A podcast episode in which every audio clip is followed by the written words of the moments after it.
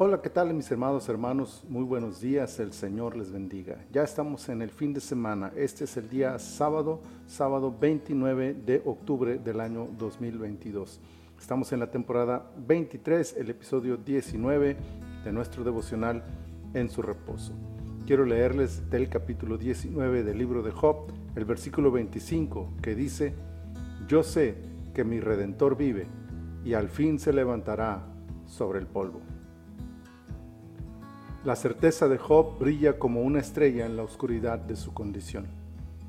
El capítulo está lleno de comentarios negativos sobre su situación y su futuro. Y de repente, en medio de tan terrible realidad, de la nada, sin esperarlo, Job dice que no solo sabe todo eso que está viviendo y sufriendo, sabe algunas cosas más. Las sabe con certeza, sin un gramo de duda. Él sabe que mi redentor vive. Lo llamó suyo, le pertenece, lo ha hecho suyo por fe.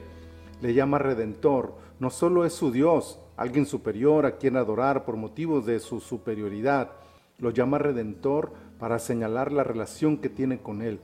Es más que solo un Dios o el Dios, es su Dios y no es pasivo o frío, es redentor. Es decir, está ahí para rescatarlo, redimirlo, darle vida, porque Él está vivo, que se levantará sobre el polvo. Y este Dios propio, redentor, vivo, se levantará, actuará, no quedará cruzado de brazos, dejará su trono y se moverá a nuestro favor. Al mover de sus pies el polvo se agitará como muestra de su fuerza y poder.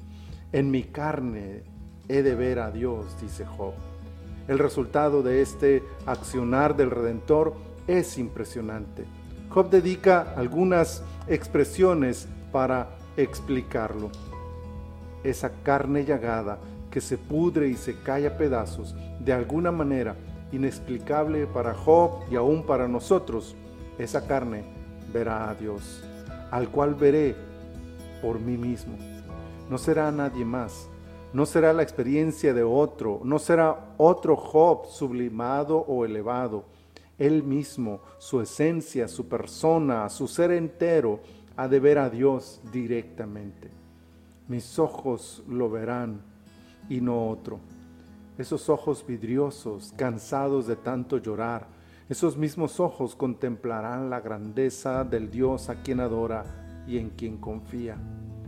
Semejante declaración es tan superior que teológicamente se adelanta a cientos de años al mirar por fe la resurrección de los muertos narrada con claridad en el Nuevo Testamento. Pero lo más sorprendente no es su visión teológica, sino que todo eso lo hace desde aquel lugar de dolor en que se sentaba a sufrir las llagas, el ardor y la miseria en la que se encontraba. Job expresa, aunque mi corazón desfallece dentro de mí. ¿Cómo puede alguien preservar su fe y visión doctrinal tan cristalina y firme? Está destrozado, su mundo se ha caído a pedazos. No hay nada que le muestre un poco de misericordia y aún así sigue creyendo y confiando en Dios al grado de estar completamente seguro que incluso si Dios le hiciere morir, él verá al Señor con esa misma carne que ahora está enferma. Que nuestra doctrina sea así de clara y correcta, pero que nuestra fe crezca a la par, fortaleciéndonos ante cualquier adversidad que enfrentemos. Padre, muchas gracias. Esta declaración de Job nos fortalece nos alienta, Señor, para creer firmemente que tú estás en control de toda circunstancia y que sin importar lo que venga, tú te levantarás y te hemos de ver cara a cara como lo has prometido. Muchas gracias te damos, Señor. Estamos en tus manos en este día y en este fin de semana, en el nombre de Cristo Jesús. Amén. Amén.